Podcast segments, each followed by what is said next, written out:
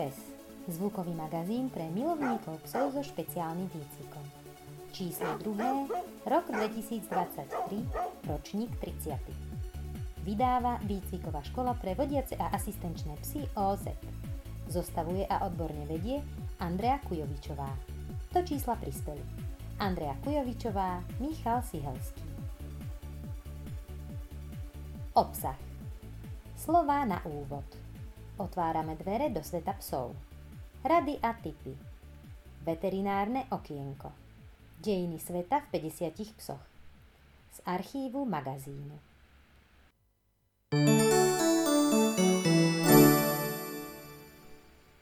Slová na úvod.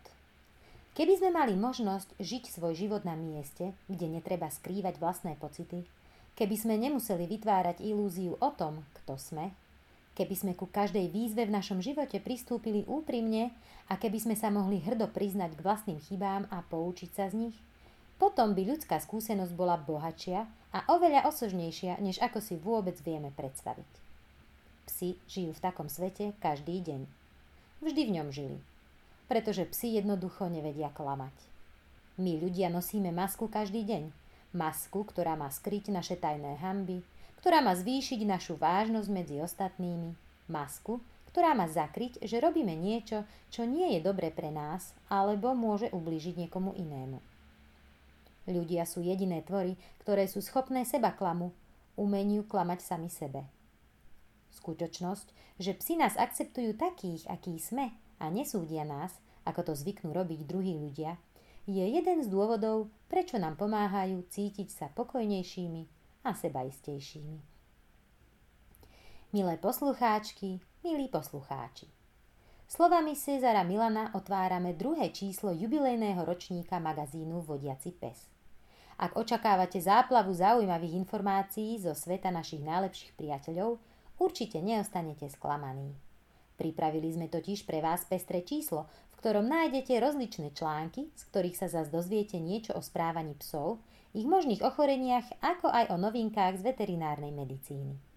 Michal vám odporúči kinologické a tyflokinologické produkty, ktoré pre vás sám otestoval.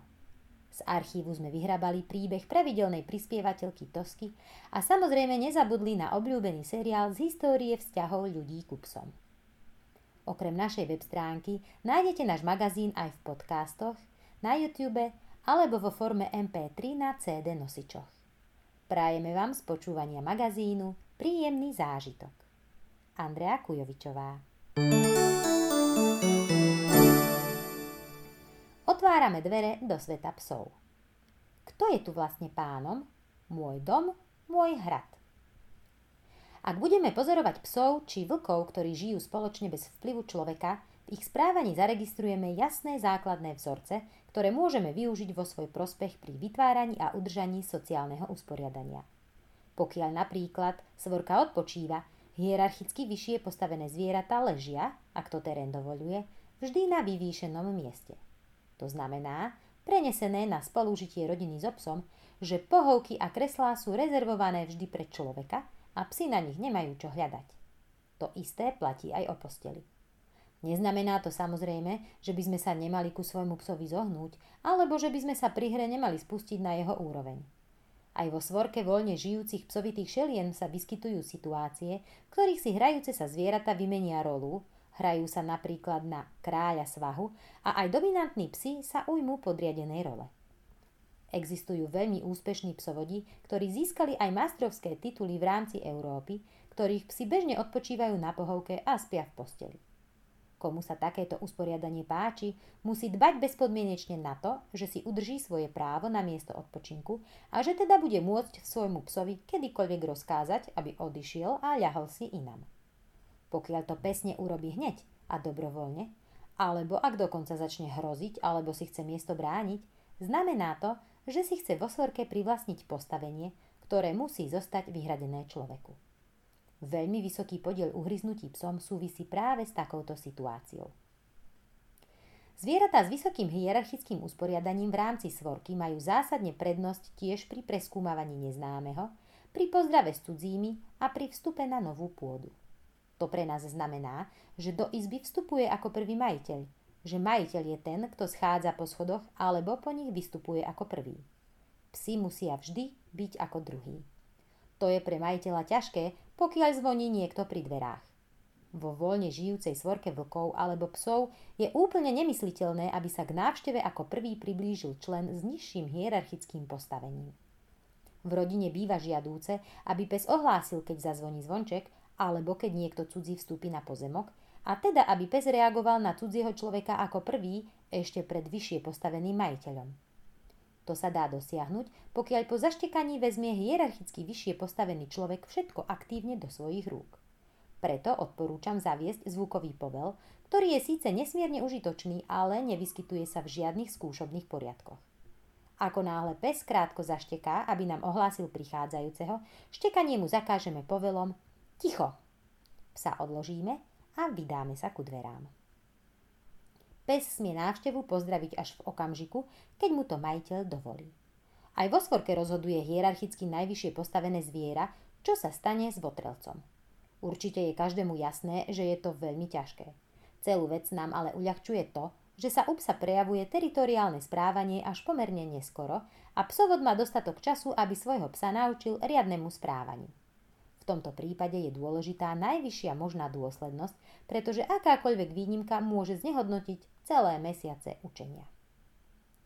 Vyššie postaveného psa alebo vlka by nikdy nenapadlo, aby prekročil nižšie postaveného člena svorky, alebo aby sa mu dokonca uhol, ak sa chce dostať ku svojmu cieľu. Hierarchicky nižšie postavené zviera musí vždy vstať a uhnúť sa ku strane, dokonca aj v prípade, že práve leží na svojom mieste, kde obvykle odpočíva. Toto správanie môžeme prevziať bez zmien. Tým ale vyvraciame teóriu, že pre psychický vývoj psa a pre jeho seba dôveru je dôležité, aby aj hierarchicky nadradený človek rešpektoval jeho miesto napríklad tak, že sa na neho neposadí a tiež nebude psa nútiť, aby zo svojho miesta vstal, ak sa mu práve nechce. To, čo platí v byte, je dôležité aj vonku. Kým pes vyjde z bytu, musí sa najskôr posadiť a počkať, až mu psovod dovolí ísť ďalej. Rovnako platí, že sa pes musí správať pokojne v aute, musí si tam sadnúť a nesmie štekať ani sa tlačiť von, pokiaľ nedostane zvukový povel hop, až na tento povel pes vyskočí a i hneď si sadne. Pes si musí pred domovými dverami aj pred autom sadnúť úplne automaticky, bez akéhokoľvek povelu. Rovnaký vzorec platí aj pri hre so psom. A je jedno, či sa so psom hráme doma alebo vonku. Hoci už teniat platí, že sa od nich dajú dospelí psi prinútiť ku hre, táto ochota u dospelých jedincov vo svorke s rastúcim vekom ubúda a starší psi reagujú na výzvu k hre od mladších psov ľahostajne, prípadne až agresívne. Výzva ku hre prichádza z pravidla od vyššie postaveného zvieraťa, pričom nižšie postavené zvieratá používajú výzvu ku hre ako upokojujúce gesto, ktorým sa pokúšajú vyhnúť vyhroteným situáciám. Prakticky vždy platí, že hru ukončuje hierarchicky vyššie postavený jedinec. To by sme mali dodržiavať aj v rodine. Ako náhle hru prerušíme, rozhodne by sme sa nemali nechať od psa presvedčiť, aby sme v nej znovu pokračovali. Hra má v rodine silný stabilizačný účinok, ktorý by sme mali s výhodou využívať. Vždy platí, že vzťah medzi majiteľom a psom býva tým lepší, čím viac sa človek so svojím psom hrá. Okrem toho platí, že psa, ktorý má radosť z hry, môžeme podstatne ľahšie vycvičiť. Majú psi zlé svedomie? Ak pri návrate majiteľa sedí za dverami štvornohá hromádka nešťastia, len trošku zdanlivo ospravedlňujúco vrtí chvostom, zdá sa, že ho sužuje zlé svedomie. Čo sa asi stalo? Pes niečo zožral, to je jasné. Zakázané hrabanie v záhrade zanechalo nezmazateľné stopy. Vankúš z pohovky je roztrhaný na kúsočky, alebo zase niekto upratal odpadkový kôš a všetko, čo sa nedalo zjesť, je rozvláčené po celom byte. Nadávanie, trest a neskôr aj zmierenie – to všetko až do ďalšieho prípadu, kedy bude zase za dvermi sedieť hromádka nešťastia trápená nečistým svedomím. Všeobecne sa ale hovorí, že psi nemôžu mať zlé svedomie. A to je tiež pravda. Psi totiž nemôžu mať zlé svedomie, môžu ho len ukazovať. V skutočnosti si to nejako neodporuje.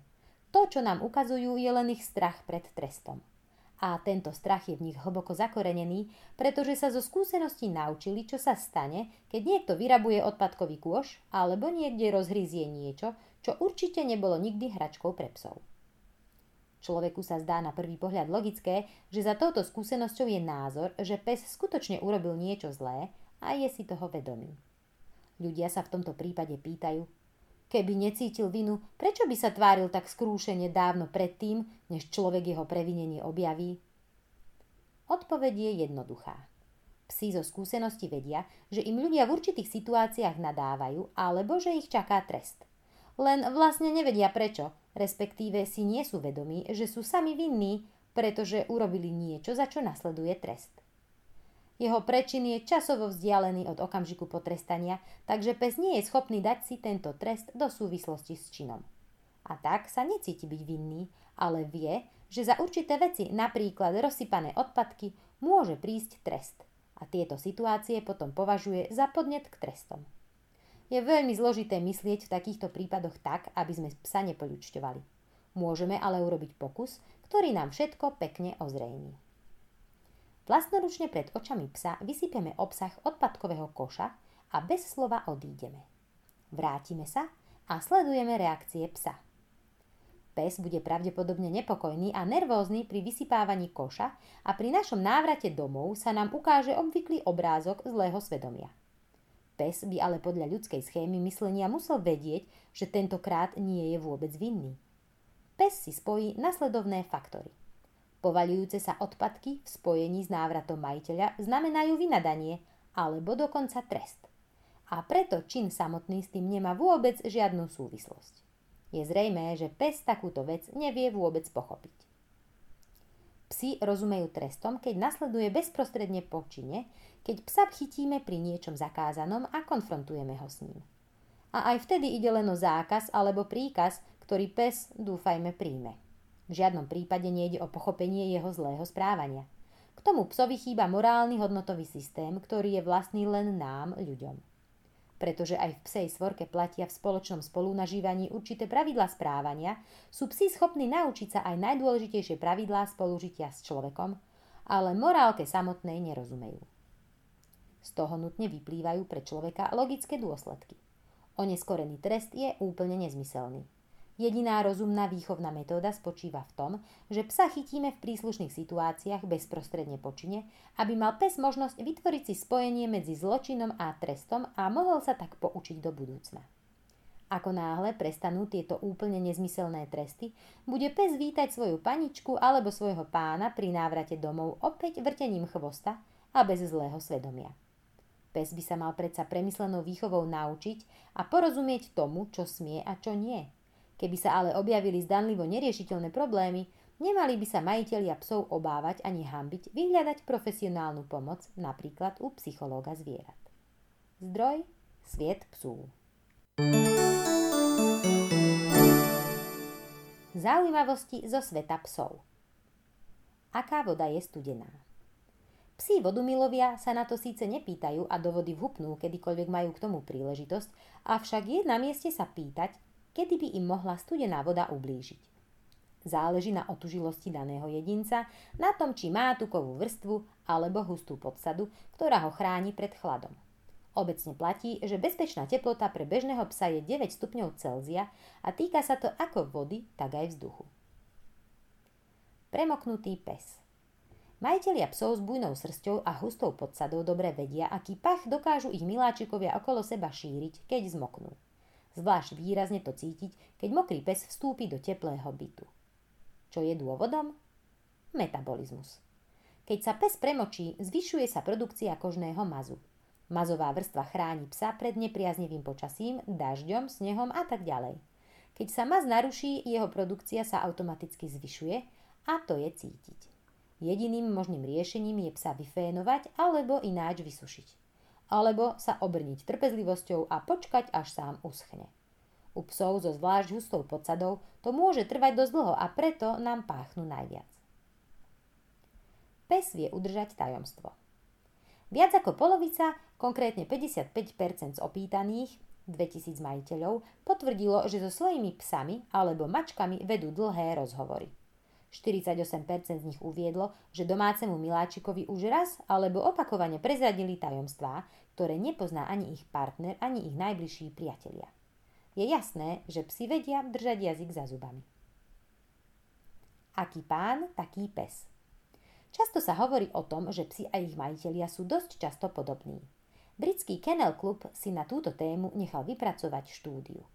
Vyšlo mu z nej, že ľudia si aj keď často nevedomky vyberajú psov, ktorí odrážajú ich vlastnú osobnosť. Majitelia Springer španielov sú rezervovaní a puntičkári, kokr kreatívni a rodinné typy. Jack Russellov, teriérov a bradáčov za lojálnych a verných.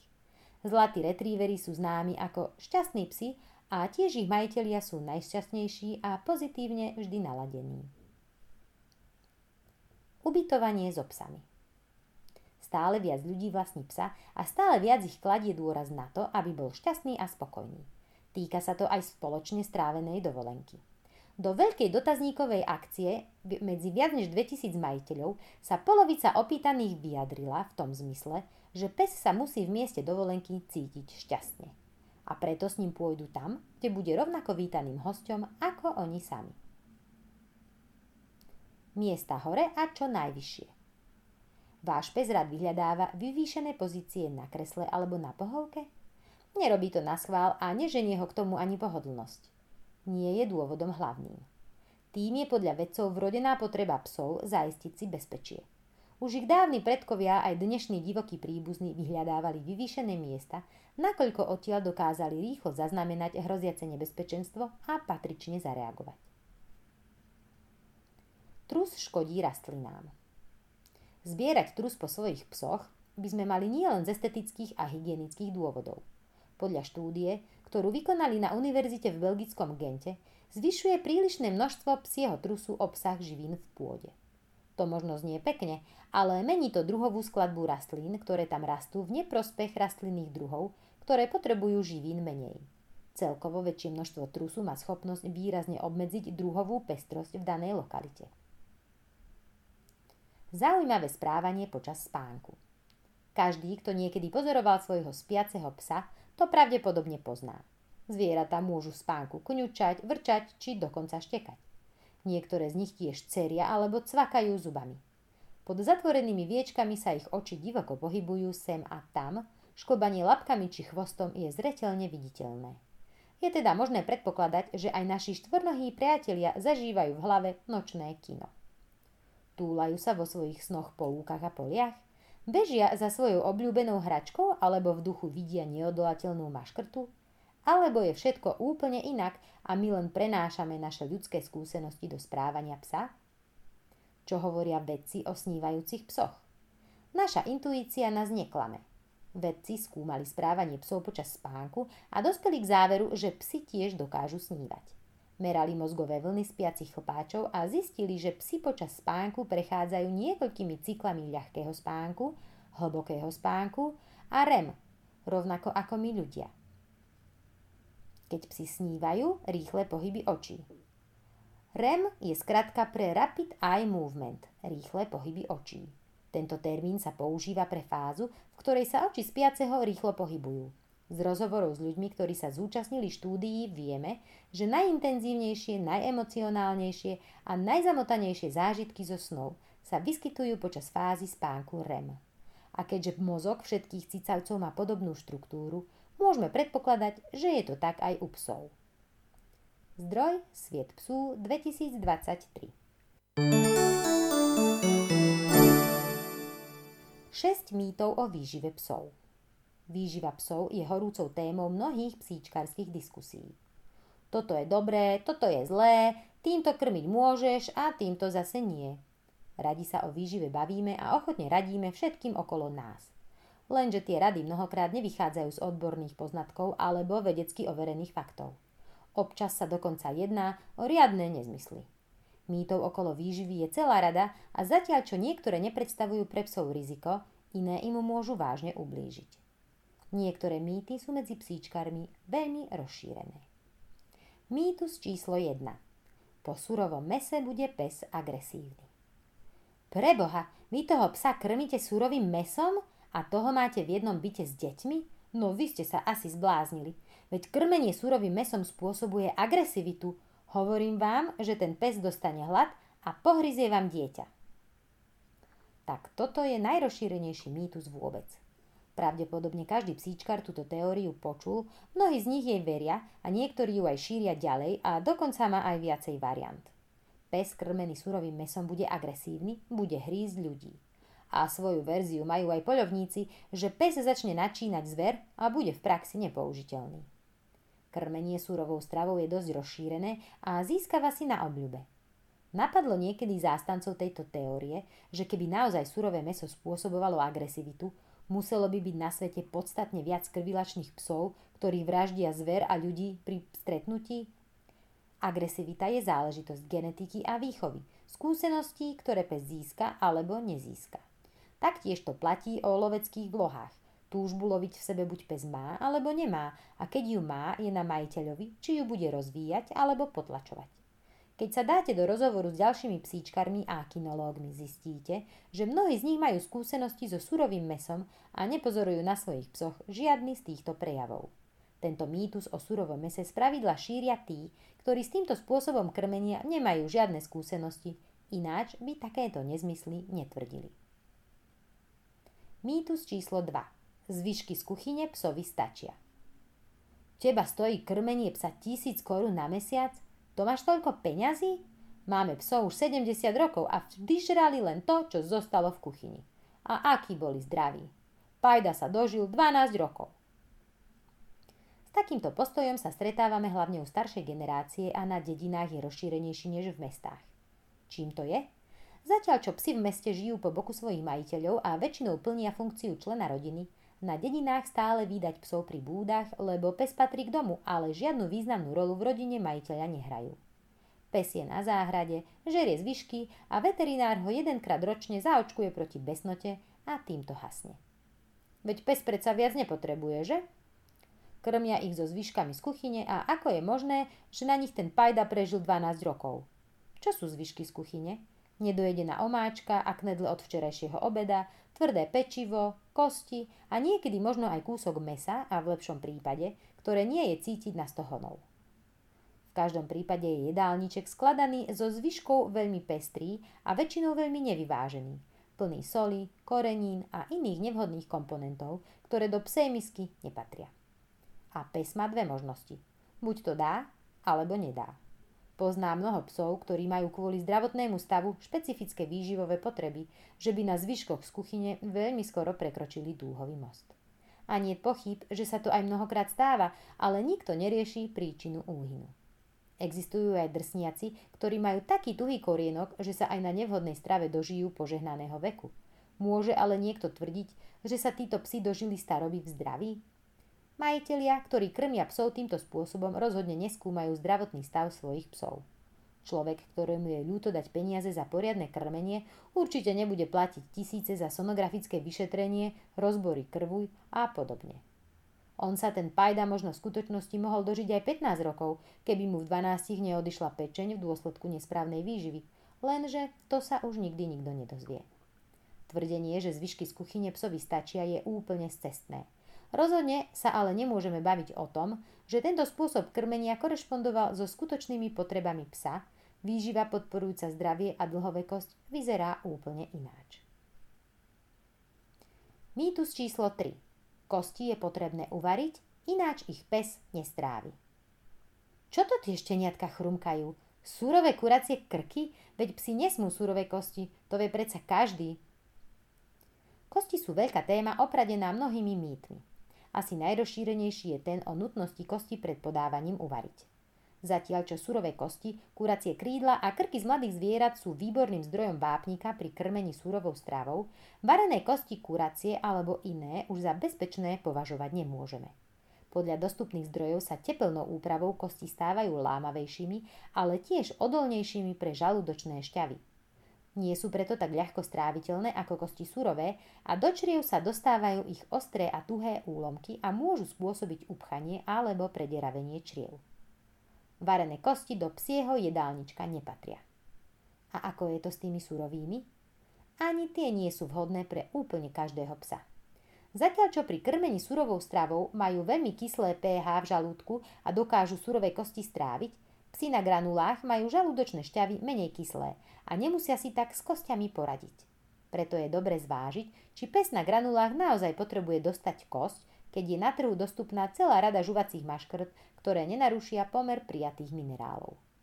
A ešte jeden mýtus, že každý pes musí žrať kosti. Nie.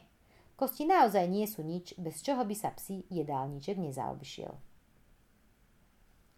Mýtus číslo 4. Tvároch je ideálny zdroj vápnika. To je ale krásne šteniatko. Je potrebné mu dávať chudúčke mesko a hlavne tvároch, viete? Je v ňom veľa vápnika, tak aby psík pekne rástol. Je to veľký nezmysel a krmenie šteniat tvarohom je hlboko zakorenený a mnoho ľudí ním v dobrej viere naozaj krmi. Nie je známe, kto kedy vypustil do sveta, že tvároh je zdrojom vápnika, ani prečo sa táto nepravda tak ľahko ujala. Tvároch naopak obsahuje nadbytok fosforu a pri jeho zaradení do krmnej dávky je nutné vápnik doplniť tak, aby bol dosiahnutý žiadaný pomer vápnika a fosforu. V prípade prebytku fosforu a nedostatku vápnika v krmive môže prísť k rozvinutiu ochorenia menom sekundárna nutričná hyperparatyreóza, ktorá sa prejavuje bolestiami kostry, krývaním a inými pohybovými ťažkosťami. Prísť môže aj k deformácii kostí vplyvom demineralizácie, a potom ľahšie dochádza k zlomeninám.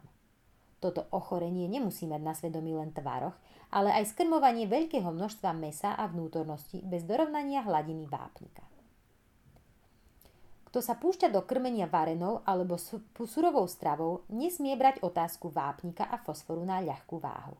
A u šteniat to platí dvojnásobne. Mýtus číslo 5. Bravčové meso pes nesmie, je pre neho škodlivé. No asi mi nechceš povedať, že dávaš svojej sučke bravčové meso a navyše ešte k tomu surové? Okolo bravčového mesa sa toho veľa nahovorí a mnoho psíčkarov ho považuje za nevhodné a nebezpečné. V čom je iné než meso z iných zvierat? Vlastne v ničom. Patrí medzi masnejšie mesá, preto nie je vhodné pre psov so sklonom k obezite alebo pre psov s chorým pankreasom, ktorí potrebujú dietu s nižším obsahom tuku. Prečo ale niektorí ľudia považujú bravčové meso za škodlivé? Dôvodom je pravdepodobne Aujeskyho choroba. Je to závažné vírusové ochorenie. V posledných rokoch ste možno počuli o súvislosti s úhynom psov, ktorí sa nakazili od divých prasiat. Táto choroba predstavovala aj problém v chove prasiat domácich. Prírodzeným hostiteľom prasacieho herpes víru, ktorý túto chorobu spôsobuje, je prasa, ktoré sa môže stať prenášačom, ale nemá známky ochorenia. K ochoreniu sú vnímavé takmer všetky druhy cicavcov s výnimkou človeka a primátov. U psov má choroba veľmi rýchly priebeh, svojimi príznakmi pripomína besnotu a končí úhynom po jednom až dvoch dňoch. Pes sa môže nakaziť so žratím nakazeného surového mesa z nakazeného prasaťa. V minulom storočí, keď bola infekcia rozšírená aj medzi domácimi prascami, mohlo ľahko prísť k infekcii psa touto cestou. Československu v 80. rokoch minulého storočia prebehol úspešný ozdravný program a bravčové meso z domácich prasiat môžeme považovať za bezpečné. Strach z bravčového mesa pretrváva dodnes, aj keď málo kto z tých, ktorí šíria mýtus o jeho škodlivosti, naozaj vie, prečo by vlastne malo byť škodlivé. Pozor ale na meso z diviaka. Tam riziko nakazenia anieskyho chorobou naozaj existuje. Mýtus číslo 6. Zemiaky sú pre psa jedovaté. Ako prílohu k mesu môžeš dať cestovinu alebo ryžu, ale v žiadnom prípade nie zemiaky, tie pesne strávi a bude mu zle. Mnoho psíčkarov sa zemiakom v jedálničku psa vyhýba ako čert kríža, kvôli všeobecne zažitému mýtu o ich škodlivosti. To, že surové zemiaky obsahujú jedovatý solanín, vie dnes asi každý a preto by možno ani nikoho nenapadlo podávať sebe, svojmu dieťaťu ani svojmu psovi zemiaky surové, Tepelná úprava zemiakov je samozrejmosťou. Kde sa ale vzal mýtus o ich údajnej nestráviteľnosti, to je mi záhadou. Zemiaky nachádzajú uplatnenie ako v komerčne vyrábaných krvivách pre psov, tak aj pri krmení domácou stravou ako kvalitný zdroj sacharidov. Sacharidy sú živinou, ktorú zdravý pes k životu nepotrebuje, dokáže ju ale efektívne využiť ako zdroj energie. U psov chorých, ktorých zdravotný stav vyžaduje dietu so zníženým obsahom tuku alebo bielkovín, sacharidy nadobúdajú značný význam a zemiaky sú ich ideálnym zdrojom. Rozhodne ich nie je treba zatracovať. Zdroj Ing B. Znoj Novotná, Sviet psú. Rady a tipy. Vážení poslucháči, milí priatelia, v najbližších častiach tohto seriálu budem predstavovať produkty od nášho podporovateľa, spoločnosti Superzoo, ktorá sa rozhodla podporiť produktmi aj tento seriál, za čo jej v mene našich poslucháčov a výcvikovej školy ďakujem. Verím, že táto spolupráca bude prínosná pre všetkých. Spoločnosť Superzoo bude mať spätnú väzbu o svojich produktoch z pohľadu nielen bežných majiteľov psov, ale aj nevidiacich držiteľov vodiacich psov. My sa zase môžeme podrobnejšie pozrieť na ponuku spoločnosti Superzoo a snad sa mi podarí priblížiť produkty, ktoré môžu byť pre nás prínosom. Pokúsim sa pozrieť aj na produkty, ktoré by vás mohli zaujímať, či už z názvu, popisu, alebo sú niečím nezvyčajné a zistíme, či sú pre nás z pohľadu nevidiacich užitočné. Pokiaľ by niekto z vás mal záujem o otestovanie nejakého konkrétneho produktu zo Super Zoo, určite ma kontaktujte. V dnešnej časti seriálu si predstavíme stopovaciu vôcku a konopný olej. Taktiež si povieme o klasickom obojku, ktorý má jednu zaujímavú funkciu či je v reálnom živote využiteľná a hlavne z pohľadu nevidiaceho použiteľná, sa dozviete v nasledujúcich riadkoch. Trixie vôcka stopovacia čierna. Keďže v našej výcvikovej škole využívame stopovacie vôcky pri výchove šteniat, zaujímalo ma, ako taká vôcka vyzerá, čím je zaujímavá a či je vôbec využiteľná z nášho pohľadu a tak sa na jednu z takýchto vôdzok pozrieme. Nebudem vás dlho napínať a rovno napíšem, že takáto vôcka je pre nás nevidiacich nevhodná. No pokiaľ by ste mali o podobný typ vôcky záujem, skôr by som sa popozeral po podobnej prepínacej vôcke. Ako dlhá vôcka pre nevidiacich nevhodná, keďže nevidiaci potrebuje mať aspoň jednu ruku voľnú a pri tomto type vôcky to nie je možné. Samozrejme, ako vôcka na výcvik či pri práci na stope je určite fajn. Čo na tejto stopovačke musím oceniť je pohodlné držanie. Oko, ktoré je dostatočne veľké na prevesenie cez ruku, je vďaka vyhotoveniu pohodlné, keďže má mekú výplň a je potiahnuté koženkou. Taktiež oceňujem, že výrobca na stopovačku dômyselne umiestnil svoje logo, ktoré môže plniť aj praktickú funkciu, lebo v mieste loga je očko, na ktoré je možné pripnúť napríklad rolničku alebo čokoľvek, čo vám príde praktické. Vôcka sa predáva vo viacerých vyhotoveniach dĺžky a šírky. Popis zo stránky Superzoo. Stopovacie vodidlo pre psy zaistuje veľkú voľnosť psa. Z kvalitnej bavlny, farba čierna, postrované pútko, široký popruh pre bezpečné držanie, pre prácu na stope.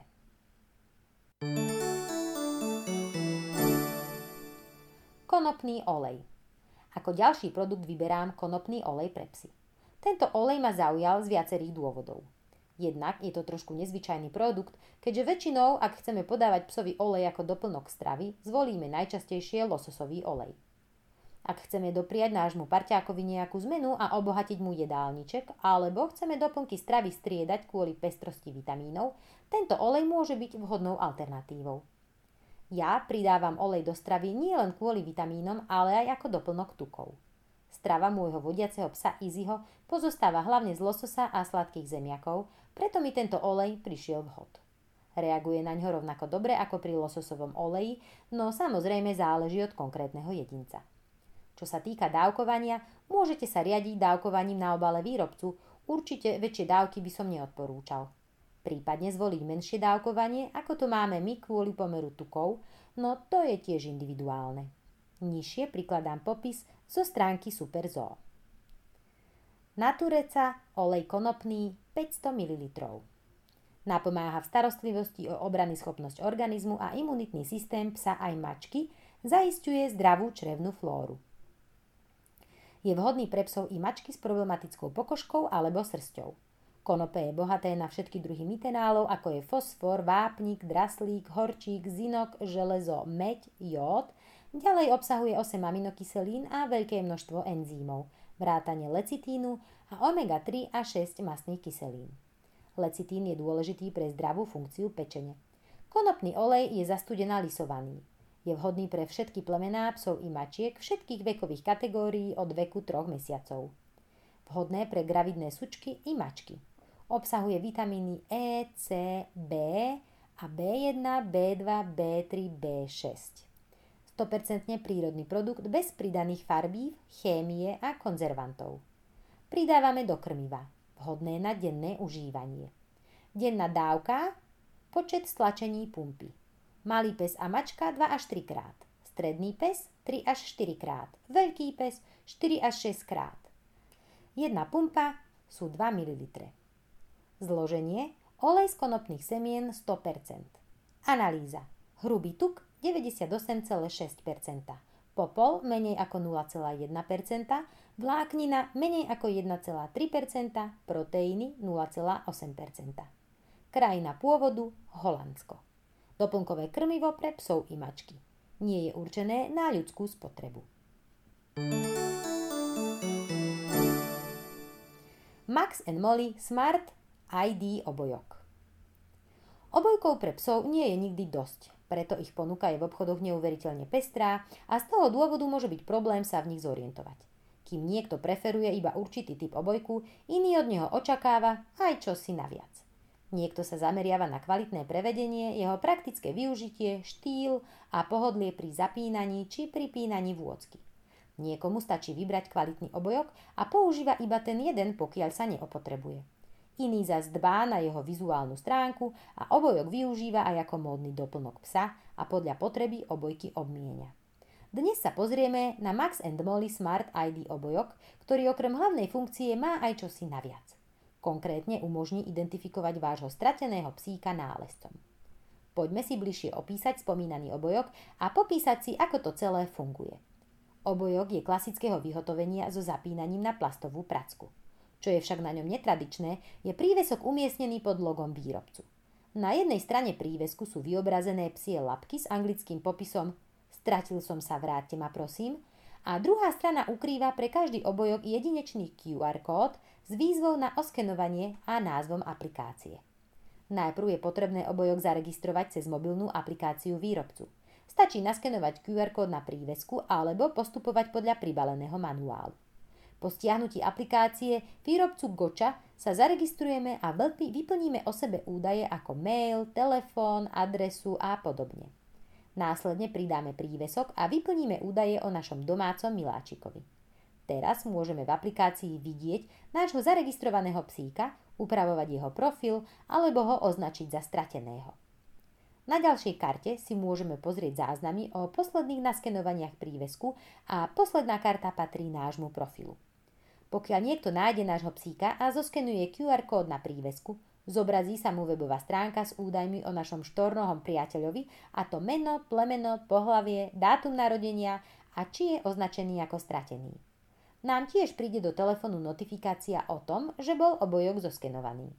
V každom prípade, či bol psík označený ako stratený alebo nie, nálezca na vás vie okamžite kontaktovať a to telefonicky, mailom alebo SMS správou. Taktiež vidí vašu adresu bydliska, ktorú ste uviedli a tak vám psíka môže priniesť, aj keď sa s vami nevie spojiť. Na záver tejto recenzie napíšem pár mojich postrehov. Ako nápad je to veľmi užitočný a určite má zmysel. Existuje rôz, existujú rôzne GPS lokátory, rôzne elektronické obojky v rôznom technologickom vyhotovení. Toto riešenie je jednoduché. Nemusíte myslieť na nabíjanie obojku a nálezca nepotrebuje žiadnu špecializovanú mobilnú aplikáciu, stačí mu vstavaná aplikácia fotoaparát v telefóne od výrobcu, ktorá vie takéto QR kódy naskenovať. No je veľká škoda, že výrobca viac nepremýšľal nad vyhotovením samotného QR kódu a jeho umiestnením. V prvom rade mi tam chýba jasnejšia výzva na zoskenovanie spomínaného kódu, ktorý by mal byť tiež jasnejšie viditeľný. Je totiž dosť možné, že nálezca si ani nevšimne nejaký maličký prívesok a nebude vedieť, ako s ním naložiť. Výrobca mohol na obojok umiestniť určite prívesok väčších rozmerov vzhľadom na veľkosť obojku. Vyhotovenie prívesku mohlo byť radšej z kovu, kde by bol kód vyritý a nie na lesklom plaste, kvôli čomu jeho problém zoskenovať. Hlavne, že výrobca umiestnil dobre hmatateľné a viditeľné svoje logo nie len na plastovú pracku, ale aj hneď pod ním. Miesto toho by radšej na plastovú pracku mohol umiestniť takýto pogumovaný QR kód. Pokiaľ by existovala nejaká novšia generácia obojku so spomínanými vylepšeniami, bol by to nielen dobrý nápad, ale hlavne aj použiteľný a mohol by som obojok určite odporučiť.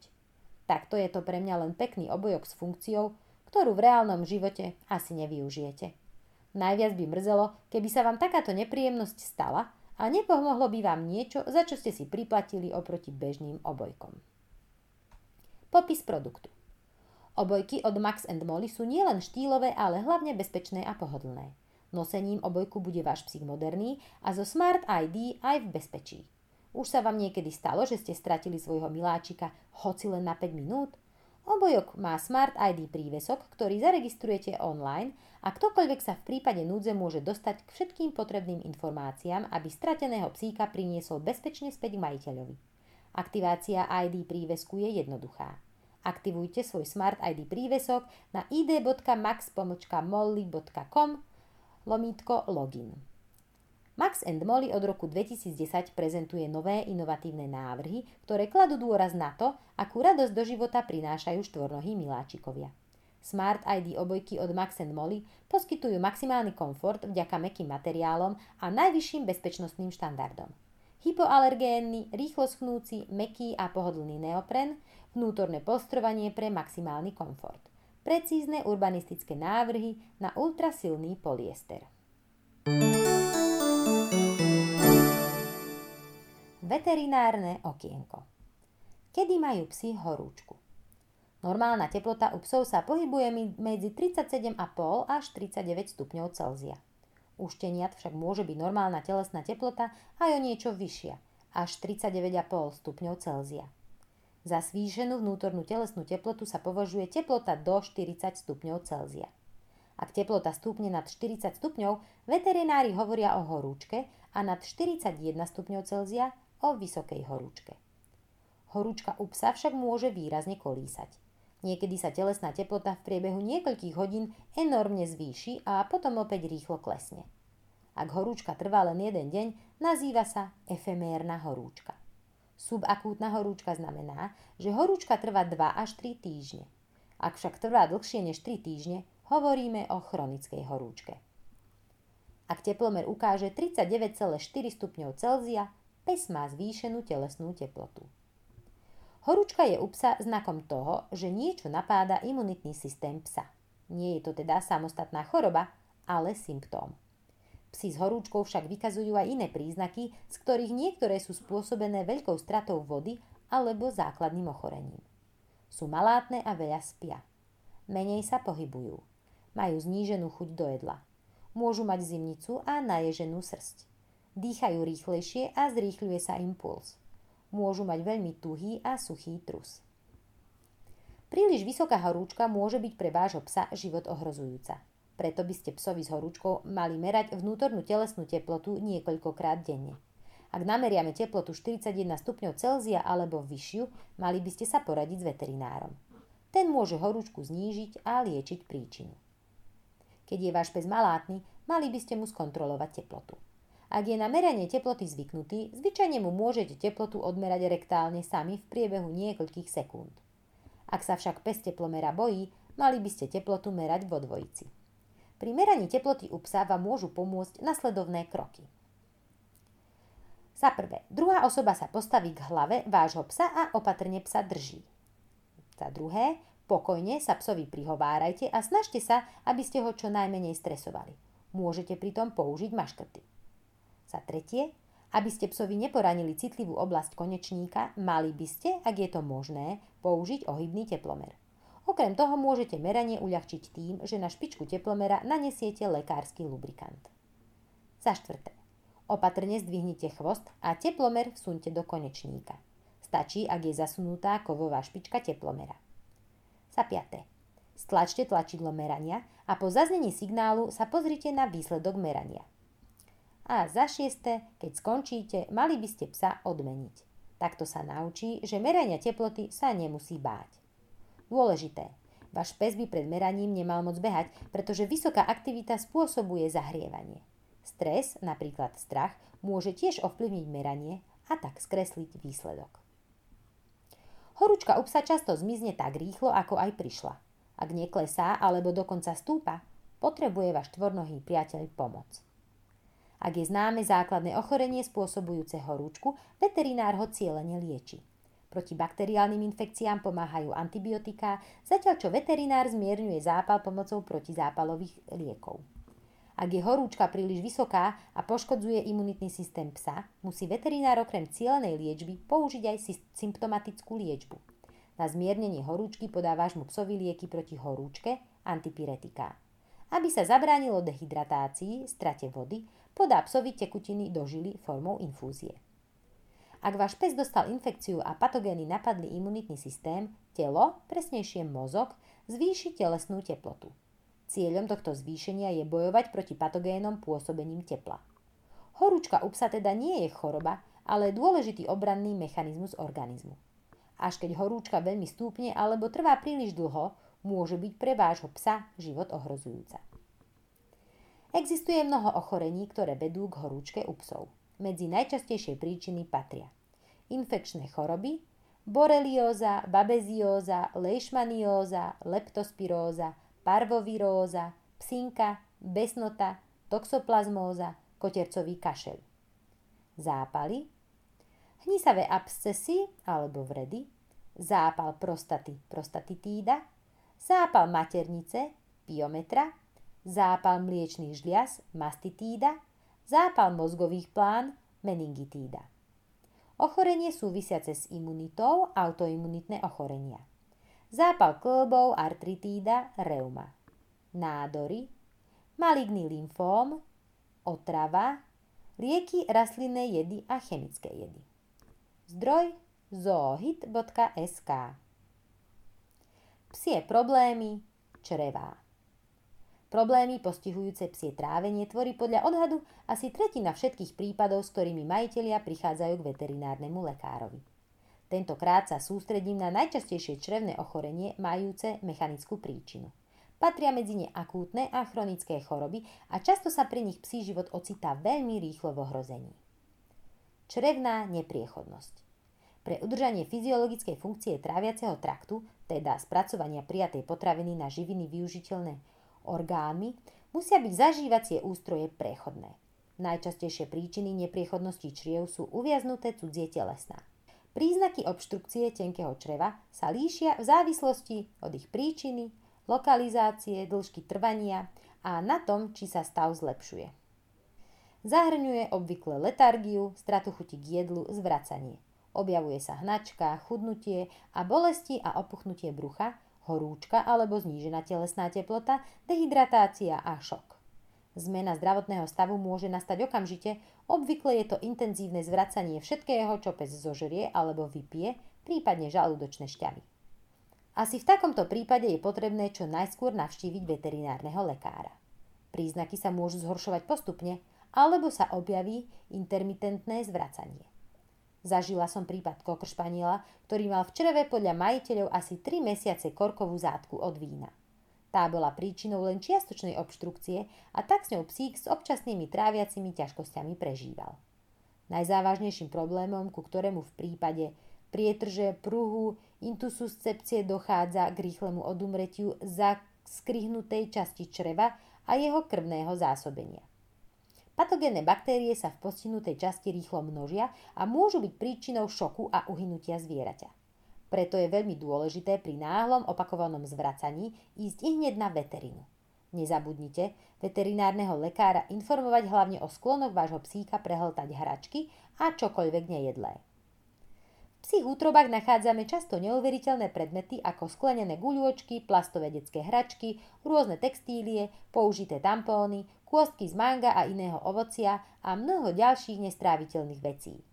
Ak je cudzí predmet zavčasu odhalený a pes následne liečený, máva táto diagnóza výbernú prognózu. Pokiaľ ale majiteľ psíka s návštevou veterinárneho lekára otáľa, môže byť táto situácia príčinou komplikácií úspešného vyliečenia. Zápcha. Nemožnosť sa vyprázdniť je pre psa veľmi zaťažujúca a bolestivá situácia, ako si vieme určite všetci predstaviť. Príčinou môže byť obstipát, teda natoľko zahustený črevný obsah, že ho peristaltické pohyby črevnej steny nezvládajú posunúť ďalej. Veľmi často býva za zapchaným psím črevom majiteľ, ktorý sa domnieval, že kosti pokojne pes môže, pretože vlk tiež žerie kosti a pes pochádza z vlka. Už ale zabudol, že pes žijúci s človekom niekoľko tisíc rokov svoj tráviaci trakt tomuto súžitiu prispôsobil. Dnešný pes je zvyknutý tráviť granule a konzervy, prípadne surové krmivo. V tej môže byť kostná hmota, ale v stanovenej zdraviu neohrozujúcej miere. Kosti sa po priechode tenkým črevom natrávia a trochu rozmelnia. Zatiaľ je to v poriadku. Hrubé črevo má za úlohu potravu zahustiť a sformovať stolicu. Kostná hmota sa tak postupne zahustuje a tvrdne. Potom dorazí pred panvový vchod, ktorý je ohraničený kostným podkladom. A tam sa o tento kostný oblúk obvykle zarazí a ďalej sa nedostane. Potom je potrebné opakovanými klizmaty a s pomocou prstov rektálne tento kostný konglomerát rozmielniť a dostať konečníkom von. Verte, že to je veľmi náročné pre pacienta ako aj pre lekára a často sa tento úkon neobíde bez analgosedatívu. Majiteľia by mali byť preto veľmi obozretní a krmeniu psov kostiami sa vyhnúť. Ak má pes aj pri bežnom krmení tendenciu k obstipáciám, mal by mať potravu bohatú na vlákninu a dostatok vody. Rovnako je treba dbať na to, aby mal pes dosť príležitostí k venčeniu. Pes zatvorený celý deň doma a venčený len ráno a večer si môže dispozíciu k zápke postupne vyvinúť. Nádory čriev Tento typ nádoru je našťastie pomerne vzácny. Nádory čriev predstavujú asi 10 tumorov u psov a mačiek. Najčastejšie sa vyskytuje črevný lymfóm. Postihnuté sú bunky imunitného systému. Predisponované plemená sú nemecký ovčiak, pudel, boxer, nemecká doga a španieli. Nádory v tráviacom trakte bývajú zhubné s nepriaznivou prognózou. Postihnuté psy prežívajú v priemere 6 mesiacov. Klinické príznaky sa líšia v závislosti na umiestneniu a rozsahu nádoru. Zvracanie niekedy s krvou, hnačka s krvou, nechutenstvo, strata hmotnosti sú najčastejšími príznakmi. Zápcha a problémové vyprázdňovanie sú pravdepodobnejšie u rakoviny hrubého čreva alebo konečníka. Bolesti brucha s hromadením tekutiny v bruchu môžu naznačovať, že došlo k brušnej infekcii spojenej s prasknutím postihnutého čreva. Náhly rozvoj popísaných príznakov väčšinou veští závažné problémy. Zdroj MVDR M. Rídlová, veterinárna ambulancia. Dejiny sveta v 50 psoch. Peritas veľký, trochu bájny pes Alexandra Veľkého, Molosus, Mastiff, Mezopotámia 336 až 323 pred našim letopočtom. Alexander sa dlho predtým, ako sa stal kráľom, narodil v roku 356 pred našim letopočtom macedónskému kráľovi Filipovi II. a jednej z jeho manželiek Olympias – podľa niektorých povestí Alexander pochádzal zo spojenia Olympias a Hada pre vteleného boha. Macedónsko bolo vtedy kráľovstvo nachádzajúce sa v severovýchodnej časti gréckého poloostrova a bolo považované za brutálnu barbarskú krajinu, najmä v porovnaní s nedalekými Aténami a Spartou. Keď Filip teda priviedol malému Alexandrovi za učiteľa Aristotela, bolo to, ako keby ste si dnes najali Stephena Hawkinga ako vychovávateľa pre partičku vyvolených ale Filip bol geniálny vojvodca, ktorý plánoval dobiť Grécko a chcel, aby ho na tróne vystriedal jeho syn, čo si vyžadovalo najlepších dostupných pedagógov a keď jeho syn v 13 rokoch skrotil neskrotného konia, Filip uveril, že osudom jeho potomka je stať sa veľkým.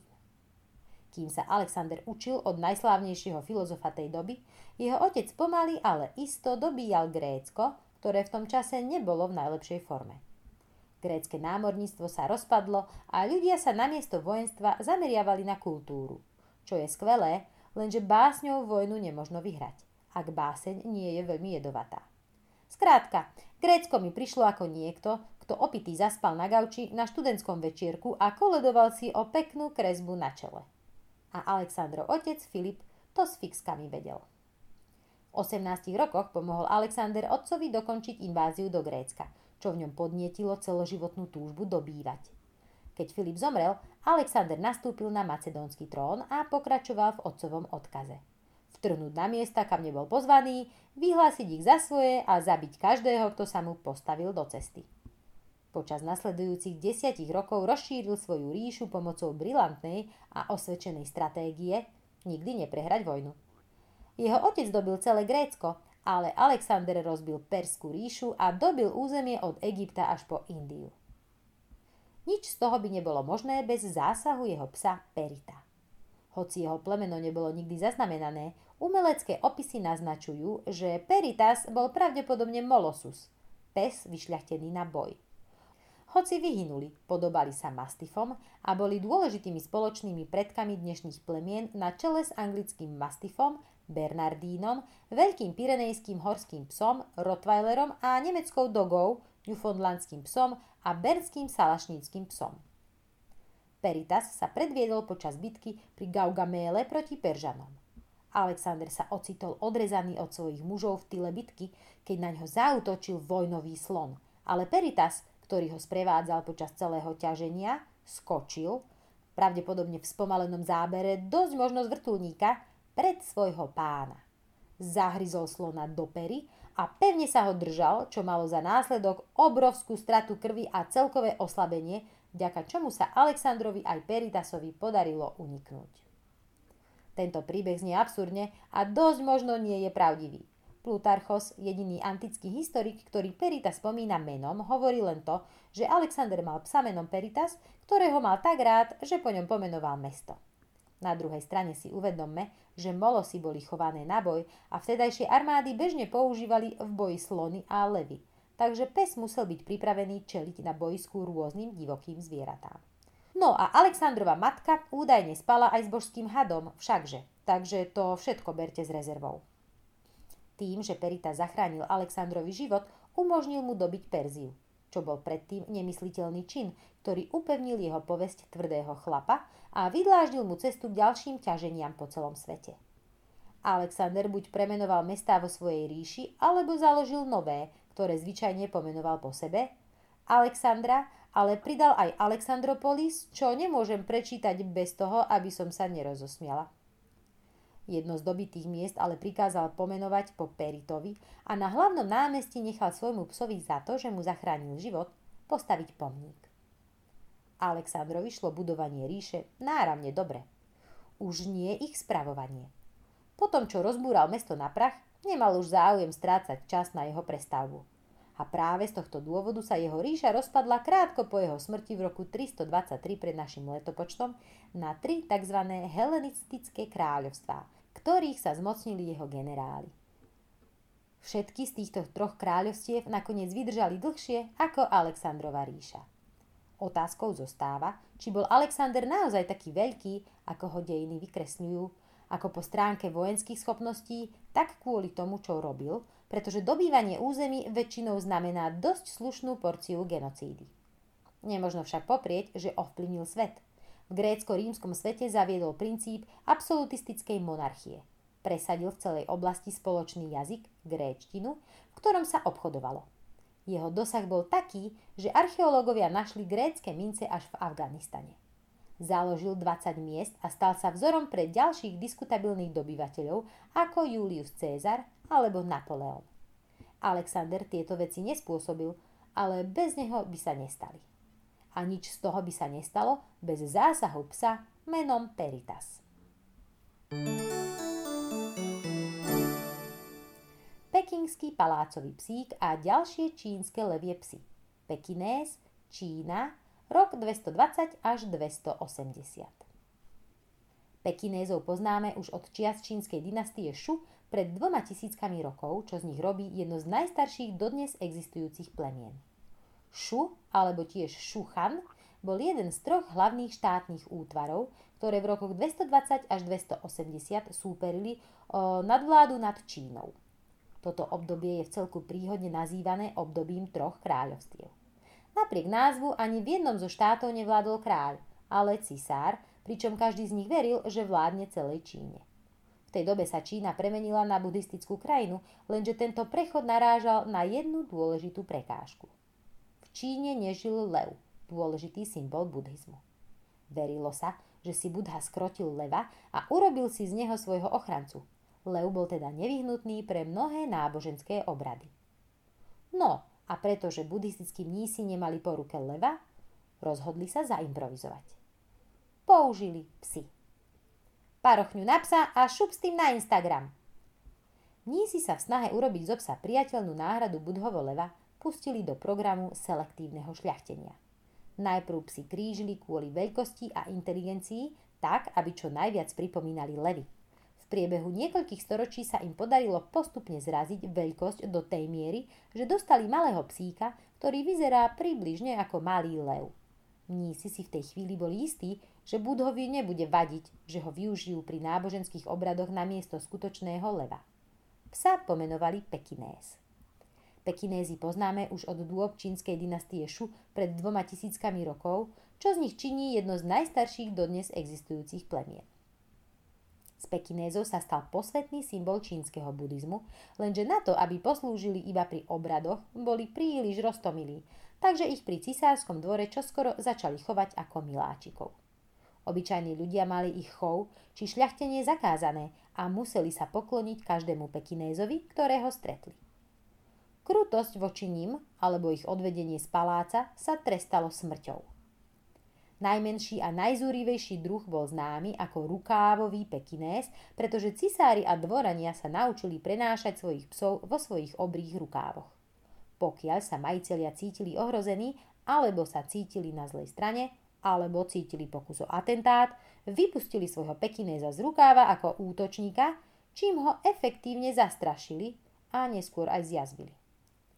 Pekinézy fungovali ako staročínska obdoba peprového spreja. Slovami internetových mémov slúžili, ale aj útočili. Pekingský palácový pes zostal výhradne čínskym plemenom až do roku 1860. Vtedy vpadli do letného paláca v Pekingu anglické jednotky, bojujúce v druhej ópiovej vojne, teda v konflikte medzi Čínou a britským impérium o tom, kto bude vlastniť Čínu. Británia sa úplne nedomnievala, že by to mala byť Čína a tiež o britský obchod s ópiom.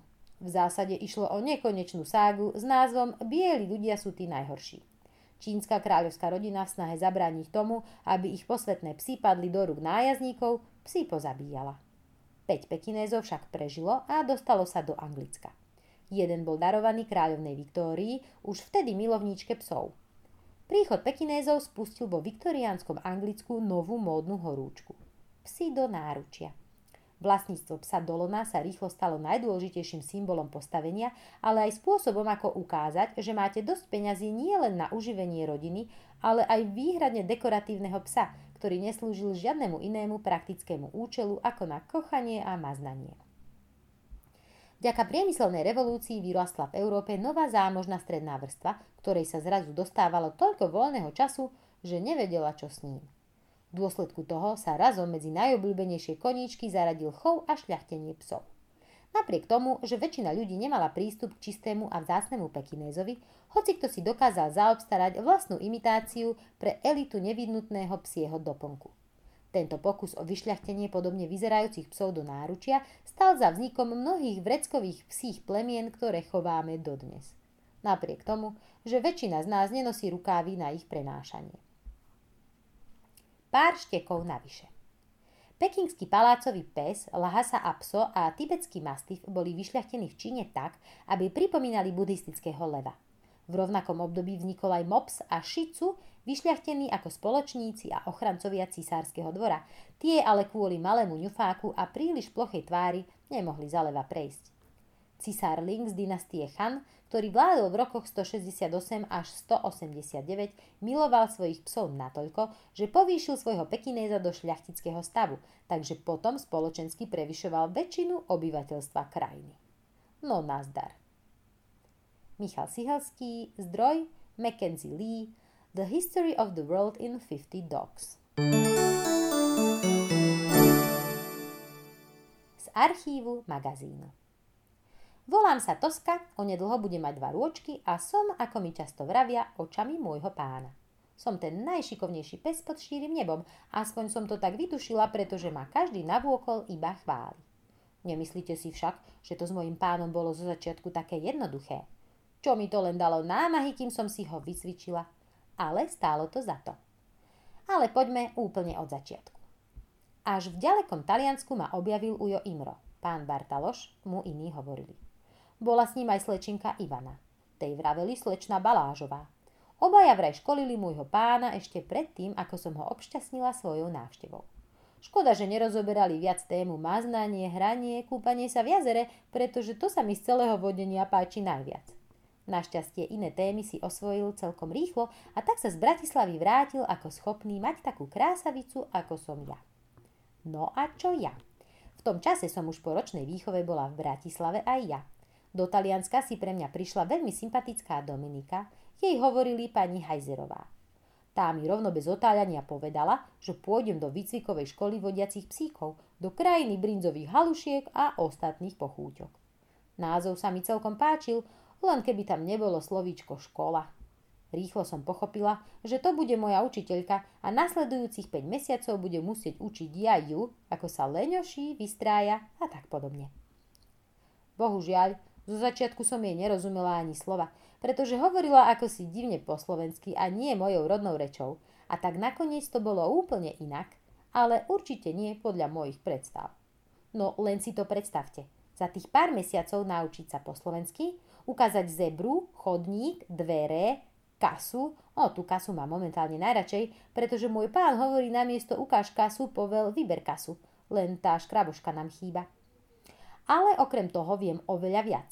Po tvrdom a namáhavom výcviku som sa dostala na skúšky. Sám Ujo Imro ma skúšal a bol so mnou veľmi spokojný. Veď by som mu dala, keby nie. Nastal večer, keď mi teta Dominika priniesla veľkú tortu a ja som začala tušiť, že na druhý deň sa stane niečo, s čím som doposiaľ nerátala. 6 hodín vo vlaku, iné mesto a akési rozjarené dve osoby na stanici neveštili nič dobrého. Podišla som bližšie, Pánko sa mi celkom páčil, dokonca aj ten byt, kde sme boli na návšteve, sa mi pozdával. Pozrela som mu do očí a pochopila som, že tu je moja konečná stanica. A tohto pánka si obmotám okolo prsta. Pardon, okolo lapky. A opäť sklamanie. Celý prvý týždeň sa mi pri vodení do výchovy miešala Dominika. Dávala mu rady, ako sa nedať, ako ma povelovať a ako ma krmiť. Papkám rada a na svoju novú rodinku viem aj niekoľko fintičiek. Len tak mimochodom pre ostatných psíkov. Vyjednáva sa pravou, potom ľavou labkou, ak to nepomôže, nahodíte pohľad chorého a ubiedeného tuláčika. Pri vodení nerobte ostré zákruty, ale len také mierne oblúčik. Vtedy pánko nevie, kde je a vy sa dostanete tam, kde potrebujete. Napríklad aj k iným psíkom či k vode. Len tak na okraj. Skončili sme raz aj vo fontáne. Teraz mi už ale na všetky finty prišiel a ja radšej počúvam. Odmenou mi je jeho veľká láska a nie len to, ale aj celej rodiny. Prilepšenie k večernej dávke jedla a šantenie, keď mám voľno. Mám otvorené dvere do všetkých izieb, môžem sa pohrať s ostatnými zvieratkami v byte a aj vonku a dokonca občas len tak potichučky si priľahnem k pánkovi na posteľ a ten sa robí, že nič nevidí. Alebo že by naozaj nič nevidel? Veď ja si to ešte overím. Som naozaj veľmi šťastným psíkom, len mi je trochu smutno, že som jediným vodiacim psíkom v Prešove a nemám si s kým vymeniť skúsenosti a lapajstvá. A vám, paničky a pánkovi, ktorí viete mať takú krásavicu ako som ja, chcem povedať iba jedno. Nebojte sa, keď to zvládol môj pánko, tak sa to určite podarí aj vám. Chce to len jedno – lásku k psíkom a trochu trpezlivosti. Ani pre nás to nie je medlízať, byť stále v službe, ale ak sa budeme mať radi, určite to budeme robiť a budeme šťastní, že môžeme pomôcť. Za to, že som tu na Slovensku, že som šťastná, že mám svoju rodinu a že som toto všetko mohla napísať, musím poďakovať Ujovi Imrovi, slečne Ivane, ale najviac mojej pani učiteľke Dominike. Ďakujem aj môjmu pánovi Emilovi, že mi pri písaní trochu, ale naozaj iba trochu pomáhal. Vaša Toska.